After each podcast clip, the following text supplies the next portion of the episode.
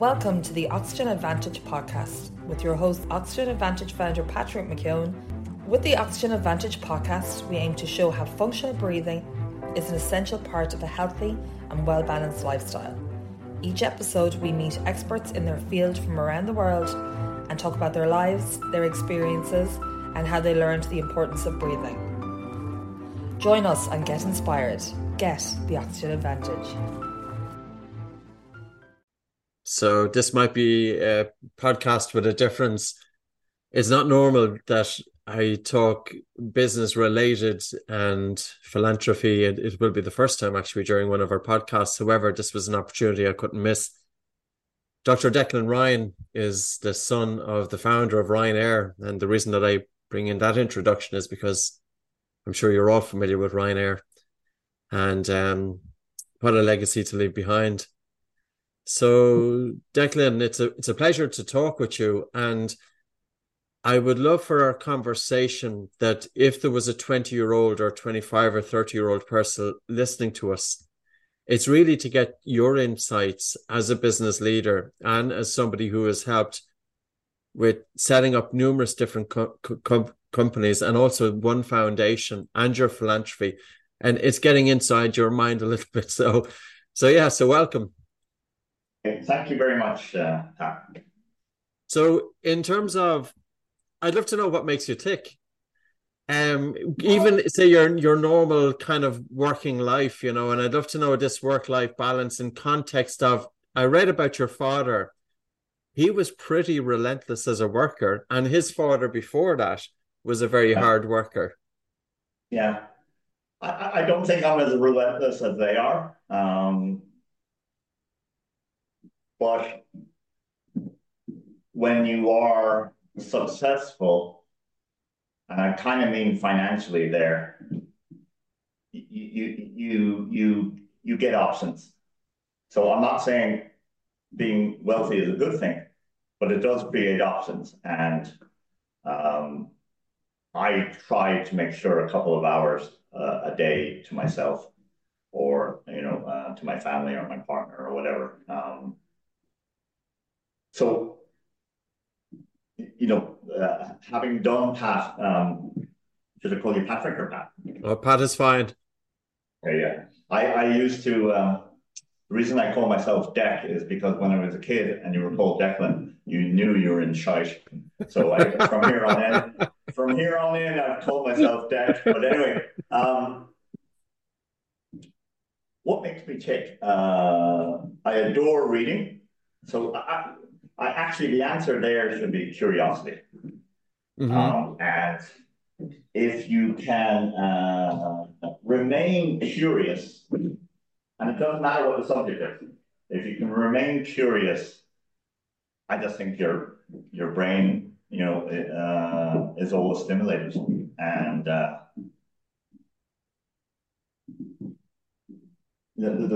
I think we've all experienced it, but there's nothing better than it a good book. And I think we're all the same. We kind of slow down towards the end because we don't want to finish, you know. Um, so I think curiosity is the answer. And I don't have a clue, by the way, if the next question is, uh, can you learn that or not? I just think some people have it and some people don't. But I, have never thought about the issue of can you learn curiosity? I th- uh, you, sorry to answer the question. I think you can probably teach yourself to be curious. Yeah, it's an it's an interesting thing because even as I'm thinking about your father and as an entrepreneurial spirit, entrepreneurs have to be curious because they have to see different angles. Um, and very few people are made of the claw to be an entrepreneur even a small business owner like a lot of people are happy in when things are packaged for them and they, they, don't have to have the responsibility outside of it.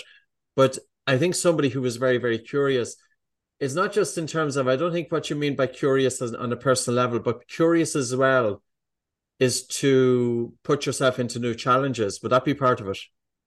Yeah i'll give you an example. Um, our last airline um, uh, that we recently uh, sold to Avianca in Colombia, Viva. Um, I'll give you an example of being curious at work. I um, we we take, and it's not just uh, us. Uh, the whole industry takes safety very very uh, seriously, and one of my bugbears at the moment is if there's an incident with an aircraft and you have to evacuate, people take their fucking uh, luggage with them, their hand luggage. And, you know, we all say that we wouldn't do that, but it happens. And, you know, listen, I understand some of the motivation. It might be a passport, it might be, you know, your computer or whatever. So we have been talking to, uh, I can say Irelandia now. Uh, Irelandia and Viva have been talking to Airbus because that's the aircraft we operate to um, have a switch for the crew to lock the bins. So you don't have a choice. But when you think about it, Pat, if you're getting off evacuating an airplane, you know, A, you shouldn't get in anybody's way, and B, you shouldn't hesitate. So that's being curious. Um, we're very curious business-wise, uh, and I won't bog on about it now, but we're moving to the next level on aviation. We're moving away from fossil fuels into uh, like electricity. That's great fun. Um, so we're curious. Yeah, and that's. I think I think that's it. But like, you also have to remember, you know, Tony. Uh, I was asked this question. Tony worked in uh, Aer Lingus for 17 years when he was leaving Aer Lingus, he was asked how long he, he worked there, and he said a thousand years, right? So, so Mavericks, by and large, don't settle into state-run companies, and I know Aer is a bit better. But um, I did these kind of behind closed door talks for universities, and I did one in Columbia, and it was an MBA class. And unfortunately, one of the kids asked me, uh, would GPA and Ryanair have happened if Tony had went to college? It was a great question, but the answer is they wouldn't have happened. Um, and uh, by the way, this is not me urinating on having an education and third level degree and anything else like that, but universities do put you plug you into holes, and you know you look at Zuckerberg and Gates and all Musk and all that they all left university because they got bored. Um, now they're they're kind of five star examples, but you know. It's a really good point. there's one course that I'm familiar with is business, economic, and social studies in Trinity, and the only reason I'm familiar with it is because I did it, and so did Michael O'Leary, and yeah. so did a person called Terry Clune. Yeah, yeah. So I would know Terry, and I think there's a lot of similarities that some people who do go through university who are doing it to get that piece of paper, but ultimately university doesn't shape them because they are the Mavericks. Um, so, my, my, Michael is a great example, um, and uh, he's a, he's a, a, friend of mine. And uh, quite interestingly, I was in class. We are all locked up in the boarding school down in Kildare. Anyway, I was in class with his brother Eddie my brother Carl was two years ahead of Michael, and Michael was two years ahead of us. So, you know, um, Michael's a very interesting example because there's just a hunger there that I've never seen anybody else have, and I'm, I'm including boxers and everything. You know, um, I love the story when he was uh, he used to uh, work in the tax uh, department in KPMG and uh, you had two, uh, you probably heard this, you had two uh, newspapers uh, agents um, over yes. in Walkinstown. So if you or I was being hired by Mick, uh, the first thing he was do, would do, uh, have you heard this story? No, I haven't. Okay, no, I don't, I don't want to bore you. Um, I love it. He used to put a five pound sterling into the till. And so when he came back on your first day of work and he was doing the catch up and you were gone. If the sterling fiber was gone, you were fired. And you know, that's that's so clever, you know, and uh yeah, there, you know, I was going to make a pile of jokes about Trinity, but um, there's just people who have hunger, uh, uh, You know, yes. I, I, I, don't, you know, um,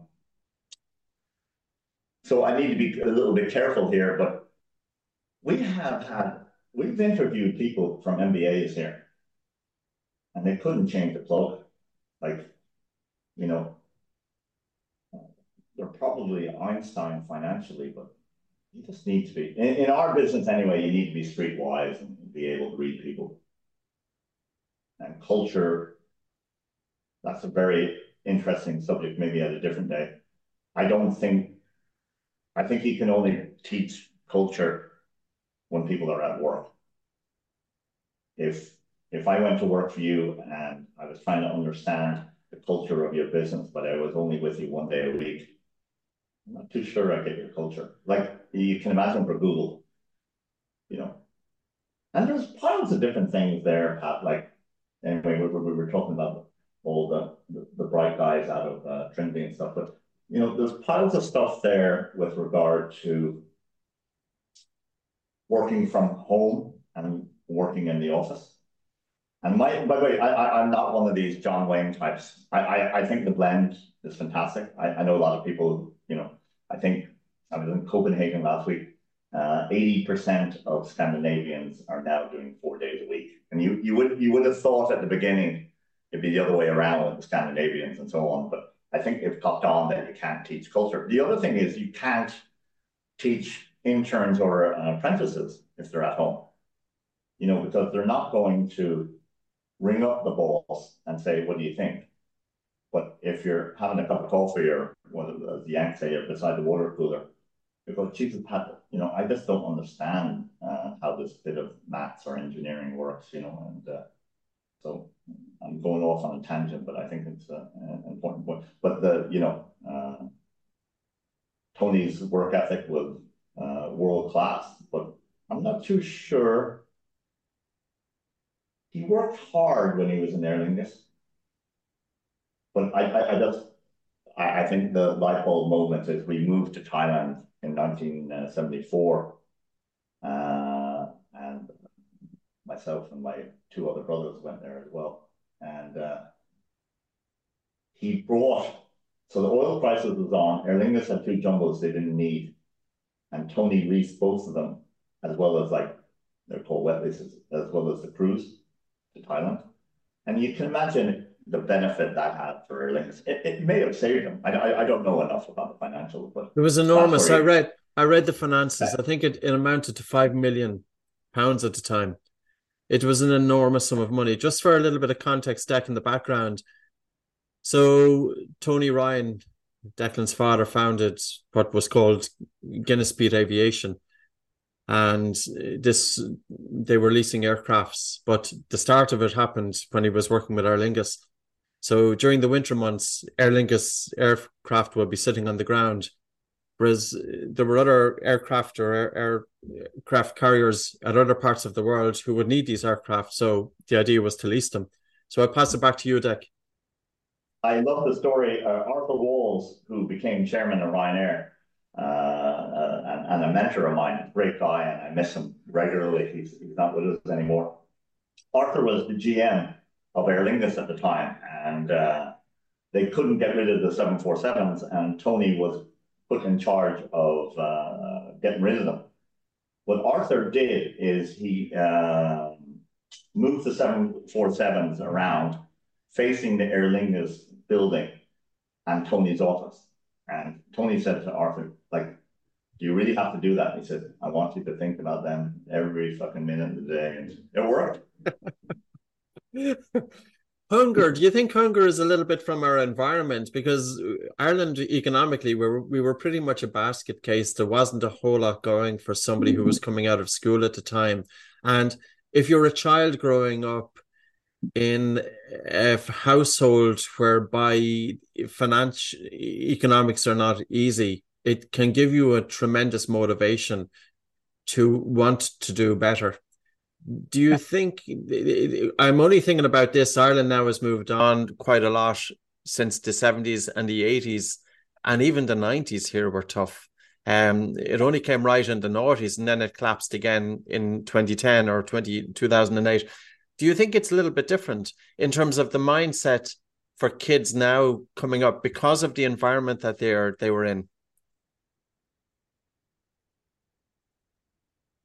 It, it must be. I haven't really thought of it like that. And by the way, I'm not too sure what 100% what makes people hungry. But, you know, certainly, I'll give you an example of Tony in a minute, but I just think we have to be careful not to label the youth coming through as not hungry. Sure, sure, sure. I'm not, I'm not, I'm not suggesting you are saying that, but I think of my own kids, and uh, I'm very proud of them, and uh, uh, they're amazing people, but they're all hungry, you know. So, um, but the, the the the story I want to tell about Tony, and by the way, you know, Michael would be a great example of, you know, uh, having hunger, but also, you know, he he went to an expensive school and all that kind of stuff. So, uh, he certainly grew up middle class. You know, why yes. does why does Michael have that hunger, right? But I remember Tony tells a story. He was, um, I was actually telling somebody this yesterday. Um, Tony grew up in uh, uh, Limerick uh, Junction. He was born there, and uh, his dad was going for a council house in uh, Thurles. They wanted to move, and uh, I'm not too sure. He he had he had four siblings. I'm not too sure all the kids were born, but he remembers his dad was a train driver, Martin. Um, he remembers the night Martin came home. So Tony was the eldest. I think Tony was around eight or nine or whatever it was. And uh, Martin telling his wife that they didn't get the council house, right? She gave him a right bollocking. And Tony just said the mood in the house for about a week was, you know, black. And he just said, you know, uh, that's never going to happen to me. You know, um, now, you know, it took him 17 years and at the age of 45 to become an entrepreneur. So the great thing about my own view on entrepreneurship is uh, age doesn't matter. And actually, people post 40 or 50 are probably better at it than younger people. Um, and the other thing is, I think uh, any person who owns two spar shops in Tralee or anywhere, I regard them as entrepreneurs. You know? Oh, totally. Totally. I, w- I would think so too. Yeah. Yeah, it, it's interesting in terms of hunger. Um, where, where did your hunger come from? I didn't have a great great financial background when I was a kid growing yeah. up. So okay. I lived in Dunboyne, County Meath, and things were not easy financially. Quite a few kids. I put myself. Well, I left school initially at fourteen, um, because I didn't have the concentration levels because of sleep issues and things like that. So, but I went back one year later, and I remember going to Canada in 1988. My aunt brought me over there for three months, and it was the first time that I seen new cars, really nice houses, and all the traffics that you would have. And I came back to Ireland, and you know, you sometimes you have little experiences that really kind of shape you, even though you mightn't think of it back then. Um, but that gave me a drive to get into one university, and that was TCD. And I did it. Now I probably did the wrong degree. I won't say that, I'm not sure, but I found my calling afterwards and we we need a bit of luck as well. Your father, a little bit of luck went his way too, because one person had to retire, and then he was chosen in terms of leasing. Um, I tell you where the real luck happened there, Pat, is he had a job in uh, Irish Sugar in Thurles. You know, so that's a, his dad died when he was doing his leaving cert, so they didn't have any choice. Like he he had to be in the eldest it, and he went went to, uh, to an interview in, in Shannon Aer Lingus and bluffed that he was getting double the salary in Irish Sugar. Like, but you know, he could well have, you know, uh, so that was luck, but he could well have been working in Irish Sugar. And God knows what would have happened in my life if I had uh, uh, uh been born in Thurles. I don't say that in a bad way. I just say it like, you know, we traveled all over and like we spent three years in Thailand and it was, you know, I, I think I was like nine to 12, but that was so impressionable, you know. So, um, yeah, a bit of luck all around for everybody, I think.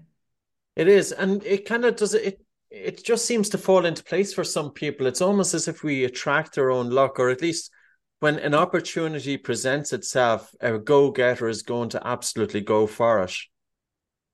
we have a book coming out next year, and I'm not trying to promote it, but it's called Air Dogs. Say that again. Air Dogs. Okay. Okay, it, it, it's a little bit of a take from uh, Phil Knight's book, which is uh, Shoe Dogs, and there's a story in it that I can touch upon where we were dealing with GE, who are the big engine manufacturers for the uh, 320. We, we were going with GE. Uh, we decided to stick with GE, thank God, because Pratt's have loads of problems at the moment. Anyway, I'm sitting down with a guy who feels like he's a Yank. His name is Shaker, and uh, he grew up in um, a refugee camp in Beirut. In the, sorry, in the, in the I'll think of the valley, the Bekaa Valley, uh, north of um, Beirut. And I flew up to Boston to see him. And within five minutes, I went to myself, oh, fuck, I'm not going to get anything out of this meeting. And he just said no. Like, uh, we, we needed a, we were having a spare engine, uh, which is a lot of money. I, I can't recollect exactly the amount, but you know, it's, it's in its millions. And he said no. He just said no in the first five minutes. And uh, I said, what the fuck are we going to talk about now to him? And I said, um, can you tell me your story? And he came from the same refugee camp I had been six months previously. Wow. And by the way, next two hours, like people in my, my family and uh, uh, here in the office go, oh, Jesus, please don't raise refugees with that. He'll, he'll bore the shite out of you, right? We spoke for two hours about refugees. And at the end of the meeting, Shaker said to me, I'll try to do something on that engine for you. And he did. And that's fucking luck. Um, good karma as well, but it's luck as well. And, you know, I forgot the story. And one of the guys in here, one of the dogs, um, reminded me of it. And I went, yeah, no, we need to tell that story because it's just lovely. You know, it's you know, it just. Uh, but it's even more because it's not just the business context; it's actually the human relationship, which seems to be more important in terms that we are social beings. And you could even bring that into context today with uh, mobile phone use. And there's almost as if there's an idea that we're all cocooning and we're all looking into screens, which it, we're losing that social aspect of it, which is really vitally important. And that's an example. We said it uh, before we went on air. Like we haven't met each other, but we've mm. we, we've gotten known each other by Zoom and phone calls and texts and so on. But I don't really think I know anybody until I meet them, face to face. You know. Yeah. Um, and you know, uh, Zoom is great, but the thing I hated about it during COVID is you couldn't tell how the person was. You know, because I think we have this inbuilt thing like showtime. You know, uh, am I am I am I looking okay? Do I sound okay? Da da da. I would never on a Zoom call, um, have, certainly uh, several people on the call asked you about how your mom is or how's your own mental health or you know stuff I ask people all the time when I'm face to face with them. You just you just a it, it's a bit you know it's not the right way to ask somebody that uh, you know in a, a, multiple call with other people. And uh, you don't feel like asking by the way you know uh, who, who am i telling? A lot of this is down to uh, people's body language or how they look and so on. I'm not too sure you can tell that on zoom. In terms of mental health you yeah. you have quite a nice interest in it as well um, oftentimes when we think about business, we're thinking about stress. There's so many things that come into my head, especially I got through 50 pages of the book that you sent me, which was wonderful. Um, it, it, seems to have quite um, a big take, or at least you have quite a considerable interest in the whole aspect of mental health. Could you expand on that a small bit? Won't keep you all day. Um, I suffer from depression.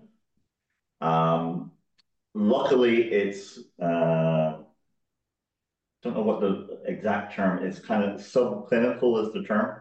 It's you know it happens to me every uh, uh, now and then. Uh, probably in my life, I've had like four or five serious episodes. Uh, I'm just coming out of one now, uh, but uh, we had our lads lunch yesterday, and it's four pals of mine who um, I've known since 11. They're all a pain in the ass, by the way. If they're listening to this, they're all, and you know, it, it, the beauty about it, Pat, is they don't give you an inch. Like, you know, anyway, I won't go into those boogers. But anyway, we were talking about mental health at lunch yesterday. Um, and uh, one of my pals uh, from Wexford turned around and he said, Deck, it's great to talk about it. And I did a dinner a couple of years ago for Aware and uh, behind closed doors. And I talked about my experiences and so on. And uh, about five people came up to me afterwards and kind of in a hushed voice said, Oh, it's delight we're delighted you said it. But they wouldn't say it in front of anybody else, you know. My brother has it or mom has it or whatever, you know. So I think we've really come on a lot in Ireland. I think you, you see the words mental health here all the time. Um, I still think there's a stigma behind it. I love the Alan Quinlans and the Cusacks and all the sports guys who've come out about it. And I think that's very powerful. And, you know, I'm a Munster fan and uh, I think uh, Quinny is God. Um, but for somebody who is tough as him to come out about mental health, it kind of makes it acceptable and so on. Going back to curiosity, for this recent episode, I did so many things, Pat, including uh, learning how to breathe uh, with your expertise. Um, the joke in the family is I did so much that we don't know what fucking cured me. You know, it got me right. um, I, I, think I told you, um, and, and by the way, this is unfortunate, unfortunate in one way. Is I got a brain scan and um, there's probably better terminology about that. I got it done in America. You can't get it done here, and and it is expensive. But my I have two uh, psychiatrists, uh, one here and one in Colombia they were jumping with joy with the uh, the X-rays. I call them X-rays, right? Um, with the um, photographs and stuff. And I said, "Why are you guys so excited?" I said, "We would love every patient to have this." And by the way, without going into huge detail, one of the scans uh, showed um, oxygen deficiency in my brain. Now the kid's joke was my brain was going to be more like Homer Simpson, right? But uh, to be serious about it, it also showed oxygen uh, deficiencies, and that's why I'm, I'm, learning loads about breathing from you. I have to get more oxygen to the brain, and you know, there's several ways of doing that, and um, I'll do it. So there's curiosity, um, and you know, all my kids are adults, and, and, and my partner uh, Monica. Um, it's really and I, I, I don't want to say this as a kind of a bit of advice, but when people see you try, they're 100% behind you. Um, I, I just think it must be hard for, you know, when you're down, you just don't have the motivation. When people don't try, I, I think that's probably hard in relationships and so on. So nearly part of the curiosity is my family because I just want to show them that, you know, what's the best way? I say that I'm not scared of uh, depression anymore, but it's a pain in the ass, you know. Um, so I've shown my family I, I can hack it, but also they know that, you know, they kind of make jokes about it. And I love that, you know, Jesus, dad's in New York to get his head fucking scanned, you know.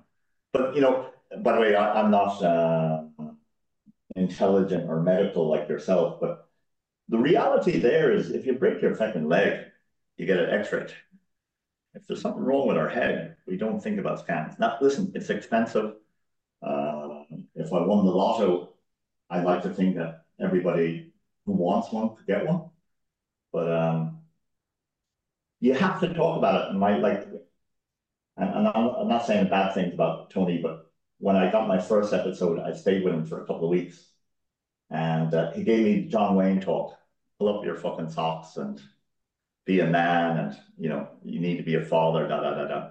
He came back four days later, and apologized. And he said he did piles of research on it, and he didn't he he, he didn't realize how bad it was. And uh, I love that because he had the balls to say, you know, totally apologize and so on. Yeah. Absolutely, but also he went off and did some research with it because there's still that idea, you know, and I know we have moved on, but in some ways, Deck, I often wonder are we putting it now so much into the open? I actually like some of your dad's thinking because sometimes we need that too. We we need it's very yeah. difficult, isn't it? The human being is just so so so complex. For for some people, you they do need to, a little bit of a push in order to yeah. get going, and for other yeah. people, it's different. It's really difficult to know. I learned on this recent ballot, and I've had it for about six months, and out out of it, thank God. But um, people recommended to me a gratuity app, and that's what actually Tony was saying you're a lucky bugger. You have four healthy kids. Um, you don't have to worry about money every day. So that's what he was saying. Now, he could have taken the John Wayne bit off. Um, and he did in the end. But um, the gratuity, yeah, I wish I'd done it 400 years ago. You know, like, it's amazing. Like, some of the stuff I write down is, Jesus, um, uh, the lamb curry that Bonnie did last night was out of this world. And that's what it does. It grinds you down. And, you know, um, I, I'm lucky enough to live near the canal here in Dublin. You know, that walk every day, know, every, every morning is fantastic. So uh, I'm not saying it's for everybody, but, you know, I, um, I, I, I if, if, if, people are suffering, uh, the two things I would say, not advice, just things I would say is uh, talk about it. And it doesn't mean you have to talk, you know, you don't have to stand in Eyre Square and, you know, go on about it. And the other thing is uh, a bit of gratuity of where you are. And, you know, um, anyway, it worked for me, you know, so. So what do you mean by gratuity is it's the very simple things that we often overlook. And just to write down what's 10 really positive things in my life that are so simple. This, this, app, I'm looking at the phone now. This app is called uh, Gratuity. Uh, um, and uh, you only have to fill in three lines, and the lines are tiny. You know, um, but the thing that's great about it is it, it kind of nearly wakes you up in the morning, right? It kind of barks at you and said, "What are you happy about today?" Or, or I didn't mean to use the word happy um, what what uh, what gives you gratitude today? What are you grateful for? And you know, sometimes you're scratching your head trying to think of something, you know, and uh, then you have to realize that you know you just had a bloody lovely shower, and you know, um, my uh, hygienist, she's great uh, in the um, in, in, the dentist the other day told me, and I, lo- I love it. Said, have you ever washed your teeth sitting down? And I thought it was like on the beer or something, right? And I, have been doing it. And you wash your teeth longer, you know? And, you know, so I think whether what was another comment I heard was brilliant is we probably spend five minutes a day on our dental health. Why don't we do that on our mental health, you know? Absolutely. Yeah, and it can be easily done, incorporated into our own way of life. I think there's not enough talked about getting out of our head, and it's not just about directing our attention or our focus, but I think our education system is very archaic in terms of it's yeah. teaching people how to go into the workforce, but it's not giving them the skills to deal with the stresses and tra- and strains involved in that you know it really really needs there has to be a change there. You can't just think you can't just train the human brain how to think and not give people the skills to be able to stop thinking to have some degree of control over the mind because ultimately overthinking is a problem. And what you talked about love, uh, i'm sorry pat cut across it i would love if I, I don't even know who it is if the minister for education said to you and me um, redefine TY now, I know you would put breathing on the course. I'd put mental health on the course. I'd put cooking on the course. I'd put swimming on the course, you know, uh, fixing fucking bikes, you know, really practical, important driving. And, you know, uh, at the end of the TY, you'd be going like, Jesus, I know how to cook an omelet for mom. Or uh, when I do get down, I know what to do. And, you know, so. Would you uh, as well, would you put managing finance on the course? Because I think a lot of people get yeah. stressed over lack yeah. of money. Uh, a pal of mine uh, the other day, uh, who, who, close to your point, he said uh, to teach uh, kids how to do tax returns because you're never taught it. And it is because we aren't, in terms of our spending, you know, there's so many people and people that I know of, and they will go on a holiday on their credit card. The holiday is two, two weeks, and they're paying it back for the next 12 months, or Christmas time is coming up. And I know there's a pressure to provide presents to children. But we have to think about, you know, that. And the other thing about a credit card is a totally different story about putting your hand into your pocket and taking out paper money yeah. because it feels real as opposed to just tapping a card. And I think tapping the card can generate a compulsive that you know there's a different psyche attached because it almost feels that it's artificial money and it's a delayed you don't have to worry about it now especially if it's on credit. You can pay it back anytime in the future. Um it, it causes issues. Can i come back to this? Wealth i feel is important. Um absolutely. Even just yeah. based on the last what's your take on it? But, no no no i didn't hear what you said sorry wealth i feel is very very important in terms of lack of money causes more problems than having money. Yeah, I agree. Um, I'm, I'm not a good person to talk about wealth because I've given most of it away. Um, and a very close pal, I won't give him too much recognition, but he was at the lunch yesterday. He's from Laois and said to me once, you know, money makes you embarrassed. And it does.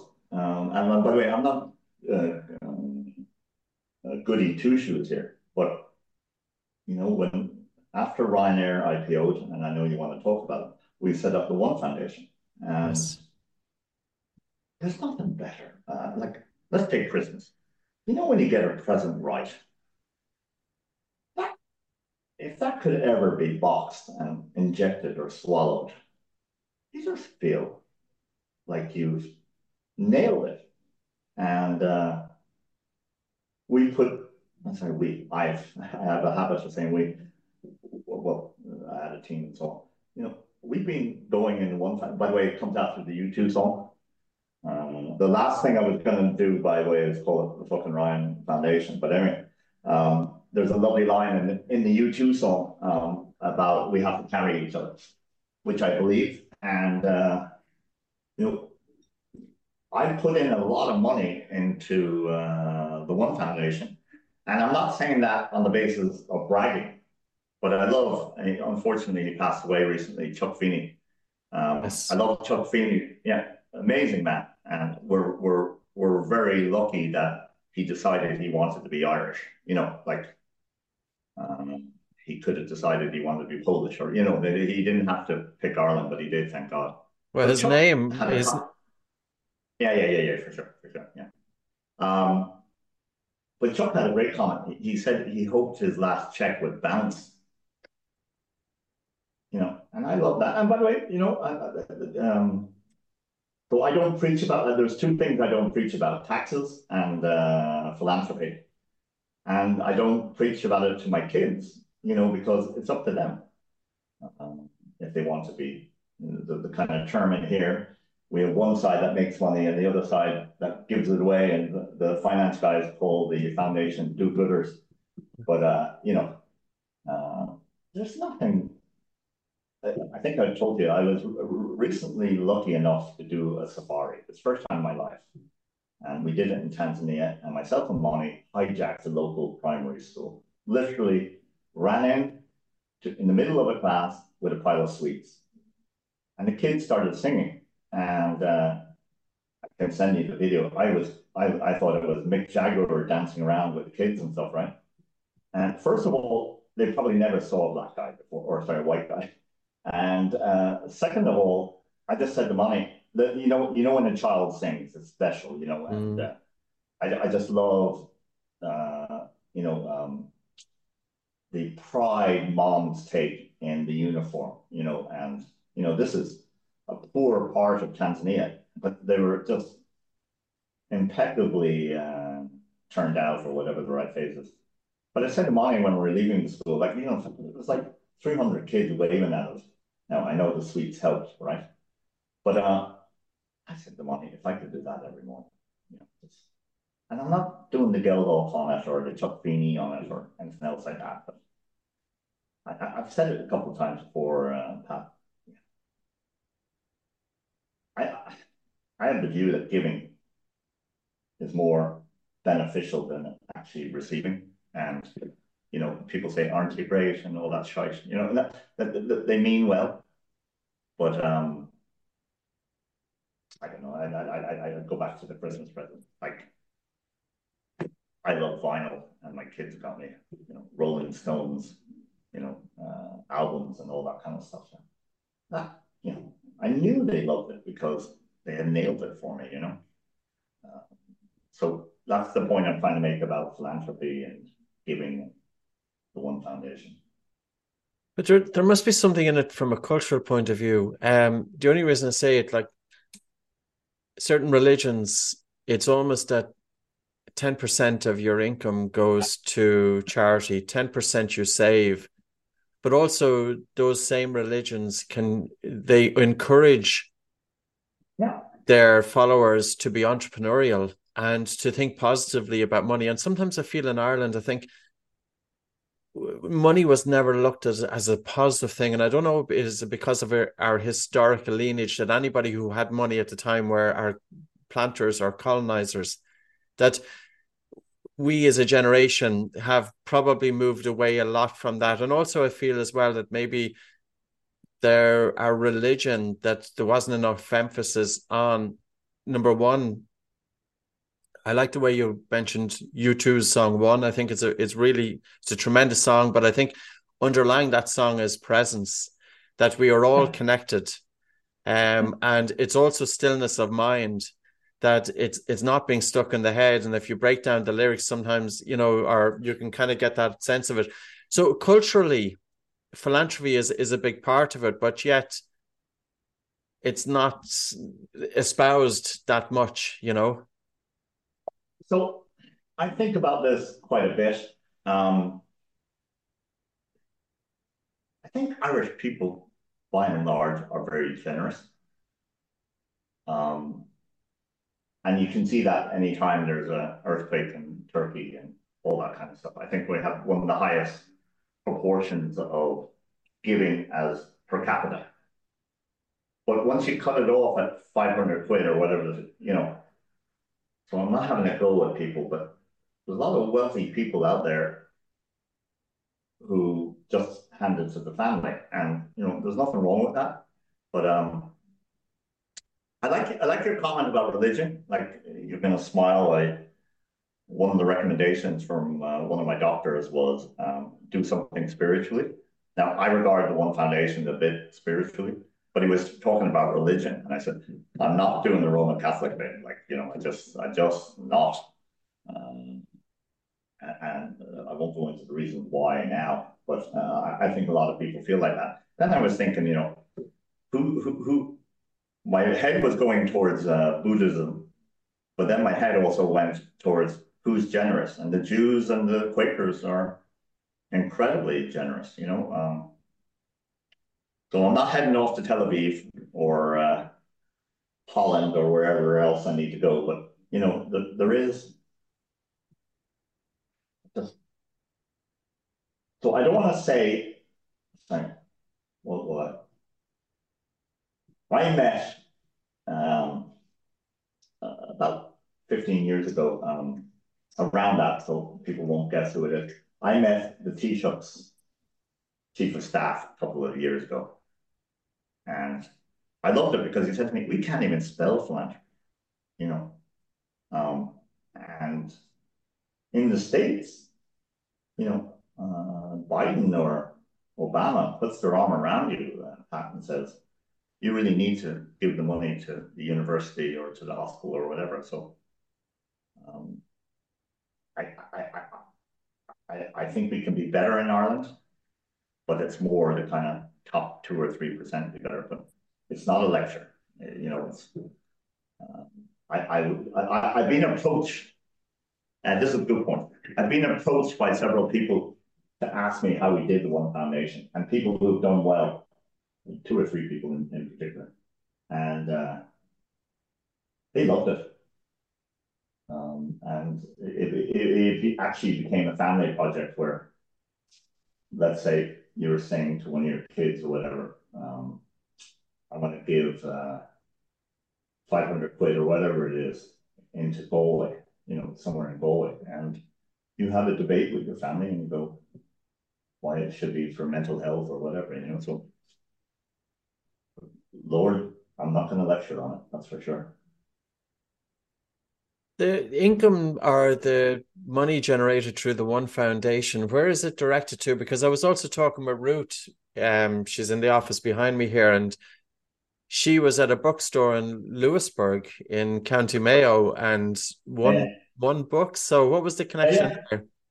Books at one. So uh, I have a place in Louisburgh. Yeah. By the way, you're going to love this. The nickname for me in Louisburgh is almost famous.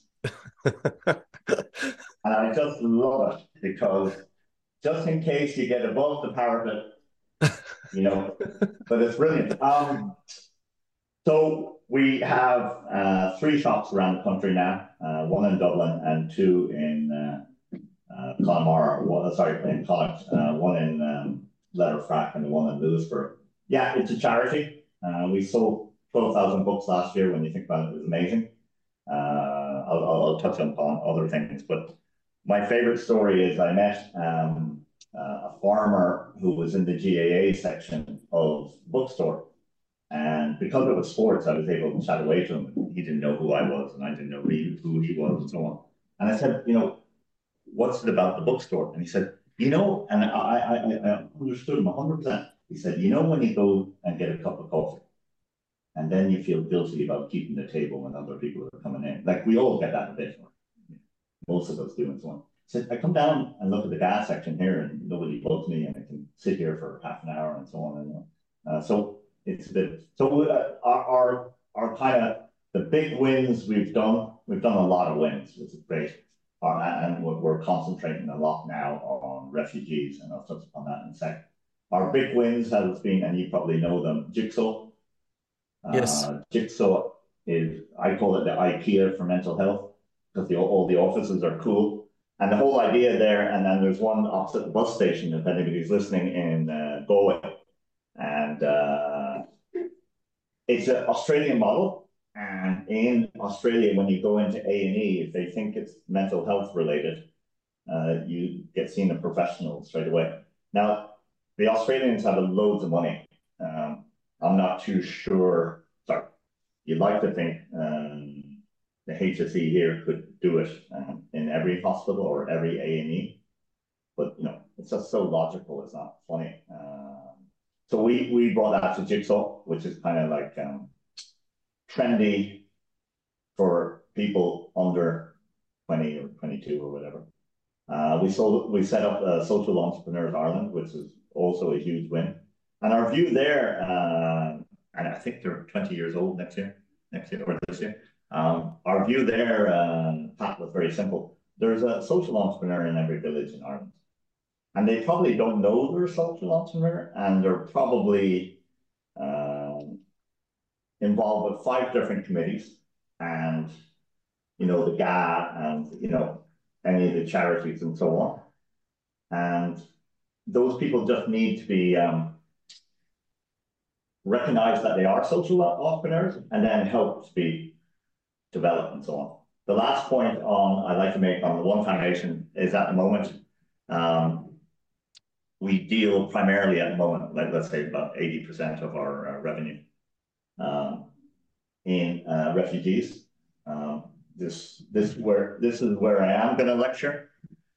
Uh, the Irish were received all around the world and given breaks by Americans and Aussies and Brits and so on. We're shy to giving back. Like, you know, uh, like, and I'm, I'm not going on about the far right or anything else like this, but we did a really good job recently on the Ukrainians, and, mm. and, and, that needs to be recognized. But when you go to the centers now and any of the emergency centers, like we've forgotten about the Syrians or the you know uh, people from Afghanistan and so on. And uh, I just I, I, believe. By the way, I think a lot of people do great stuff. I just uh, believe we need to do a bit more, and the government would row with me on that. Um, I haven't had a row with them, but I bet it'll say, "Well, look what we've done for the Ukrainians." And my response back to them is, well, they're European and white. You know, uh, have you done the same for the Syrians and uh, so on? So that's what the foundation does. Well, I think it's excellent. Um, I'm only going to make a comment in terms of one would hope that the money that's donated is really used efficiently and is not uh, wasted unnecessarily. And I couldn't help but read. Sorry, you're going to love this. I keep interrupting you. Uh, I used to be chairman of Barnardo's in Ireland, and it was logical that our one of our first donations in 03 would be to Barnardo's. I sent a guy called Anthony Carraher, who's a great guy, and he worked with me for 17 years. He was our CFO. And he came back red in the face, and I said, What's up? He said, Barnardo's only take care, now this was 20 years ago, uh, only uh, 5,000 families in Ireland. And I said, Well, isn't that good? And he goes, You could fill a Croke Park with the amount of kids in uh, uh, child poverty in Ireland. And he said, It's not effing good enough. Like, I love the guy who was calling us all do gooders coming over to the dark side. And the following year, we didn't give Barnardo's uh, money because they wouldn't uh, increase the families. Like, you know, that makes it sound bad, but, you know, um, uh, Fergus Finlay was the CEO at the time, great guy. But his comment was, it's about quality. And so we had a little bit of a row. And uh, we can, you know, let's say we were giving them 300 grand, 100 grand a year, you know, stop that for year one. So it, it's great to put in the metrics and use some of the business brains behind philanthropy and so on. Oh, I think charities hate it. I think it's vital. Um, and you yeah. mentioned the HSE, and I won't even go there because my comments might be positive. But I remember the Irish Times interviewed me. Mac, uh, it's going back about ten years ago, and it was one of these off the couch pieces. And I made the comment that Michael O'Leary should be in running the HSE, and of course, that was the headline then of my interview. Um, and it's so true. You really do need somebody, and that's hunger, but it's passion, but it's also the drive to do things right. I have to say, I, I disagree on that one. Okay. But well, no, no, no. I, I, you have to have other skills, right? And so we're not going to focus in on Michael. But what I what I think he would have been brilliant at is during the uh, financial crisis is sorting out the banks. Yes, absolutely. And that was a comment made by one of the economists. It was actually David McWilliams. He said that if you're if you're going to negotiate, you need to be a negotiator. And it should have been somebody that was taken. But again, sometimes these things fall between the cracks. Um, just to kind of bring it towards if you were a 20 year old now, now I know this is but you want the spot what would you what direction would you like to go in terms of where what would what sort of personality would you be would you do things anyway differently in other words is there something that a 20 year old could learn now do you believe that we should be all out there as human beings facing little challenges growing doing the best that we can like what motivates us as human beings to to be happy yeah, I hate the word happy, by the way, and nothing to do with you. I just, I was thinking about it the other day. We use the expression happy out, right? And I'm going to have a right go the Yanks here. They use it all the effing time, right? Um, if I was uh, intelligent enough to be involved with the Oxford Dictionary, I would take the word out and I would use the word being content because you know it, the, the we won't do it now, but like what's what is happy, you know, so you can go for the 20 year old debt. I've been really lucky. Um, like you know, Ryanair nearly went wallop 13 times.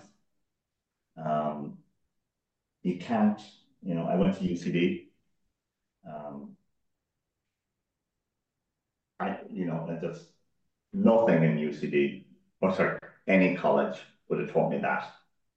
Uh, so, and I, I might I might frame it a bit different um, because what what what I had in my DNA as a kid was travel, and you know, um, you go to Vietnam, one of my favorite countries in the world. Those people are content, but they don't have that much, and uh, I kind of re would remind myself a bit like that. Um, I wouldn't have necessarily uh, done arts in uh, UCD, I think.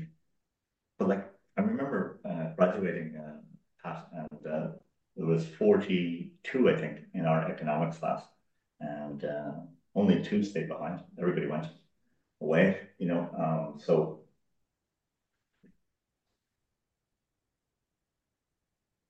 everything I did in a business world, and I like to think in a personal world, but certainly in a business world, uh, I don't think I would change, but I was lucky.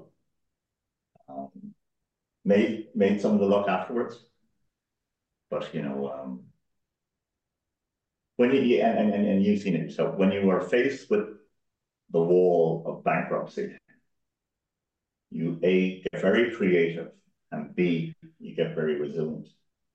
Um, so I'm not too sure I would change that much. I only went to the States for a year work-wise. I, I certainly, I was hoping to go there for four years. And it, it's, it's not about, um, it's not about um, the Yanks or anything else. It's more about, they have a great work culture. Um, and uh, they, they, they, you know, they get stuff done. Uh, you know, um, so that, that, I, I was thinking about that quite a bit, that question, and uh, I'm I'm not too sure I would have given Deck 20 years old a bollock and that he should have done something else different, you know. Um, now, there's not, not too much. I gave up rugby probably too early. And then something to do with rugby. It was just, I missed the team bit and all that kind of stuff. So but that's work, you know. Yeah, yeah.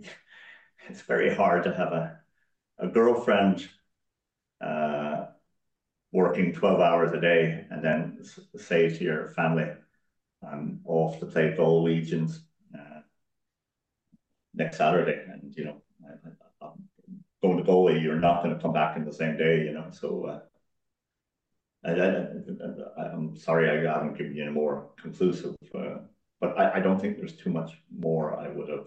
It's like I'm pretty sure I might have tweaked five percent or ten percent of it. But there's probably a couple of points that I take from it. One is that your life is pretty aligned with you. In other words, the things that you did are pretty aligned with you. Um, and the second thing uh, was, yeah. Uh, I fought with Tony a lot. Uh, I would never call him dad. It's drove him nuts. And he asked me one day, why? And I said, well, you can't tell your dad to fuck off, but you can tell Tony And he said, he, you know, he, he didn't see that as funny. He just wanted to be called dad, you know. And uh, I fought with him a bit too much, you know. Um, but like, you know,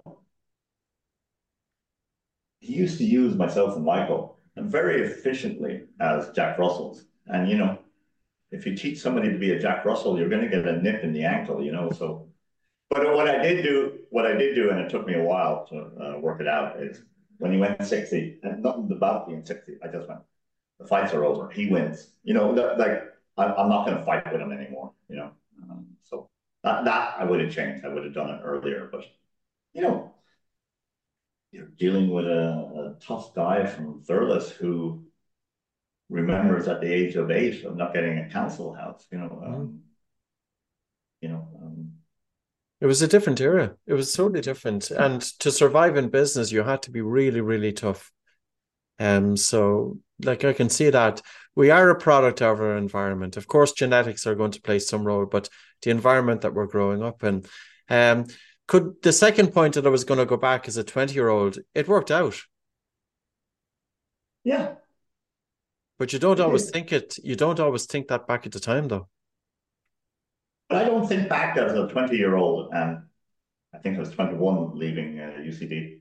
Um, I don't think back and and look at the wealth, and I'm not being principled here. I look at my kids and uh, my pals, and uh, maybe, maybe when you're 60, you do this, right? And I went 60 this year, but um, I've always, I've always, uh, like I, I make the comment, and I genuinely believe this, that my kids are a better person than I am. And that's just amazing to watch. Um, so I just reason I'm kind of humming is, you know, what's the great comment, Pat? Uh, you never see on a tombstone. You work too hard. Yeah, that's it. That's it. And life goes by very, very quickly. Yeah, yeah, yeah, yeah. By, by the way, I think again going back to luck, uh, we had a good work ethic in the family, and uh, I think I think, you know, I'd be saying to all parents, like, I, my eldest guy, Connor, is very witty. He's in his 30s now, but I had him working in a bar that we were involved with, uh, cleaning up the tables and stuff. And he rang me one day and he said, I'm going to call social welfare on you. Right. He said he was underage and 14 or 15 and so on. But, but he learned loads from it, you know. So. Yes. Yeah, for sure. For sure. Yeah. Yeah, no, that's great. Listen, I enjoyed the conversation. and for the listener as well, I think they they will pull little nuggets out of it too, and it's quite a different departure from what I normally talk about. So, listen, thanks so much for your time. I know there's a lot going on. In terms of One Foundation, what's the website? Um, I should know that. I don't. I think it's onefoundation.ie, but just Google it. Google yeah. it. Yeah. Okay, so one we, one we, foundation. We, we we don't take in donations and we don't take in um, requests. We wow. go out for ourselves. Wow. Wow. Um, anyway. It's a pleasure. Thank you, sir. Thank you very much. likewise. Thank you, Deck. Thank you for listening to the Oxygen Advantage podcast. If you liked what you heard, please subscribe and maybe take the time to leave us a review. The Oxygen Advantage podcast is available from all your podcast providers.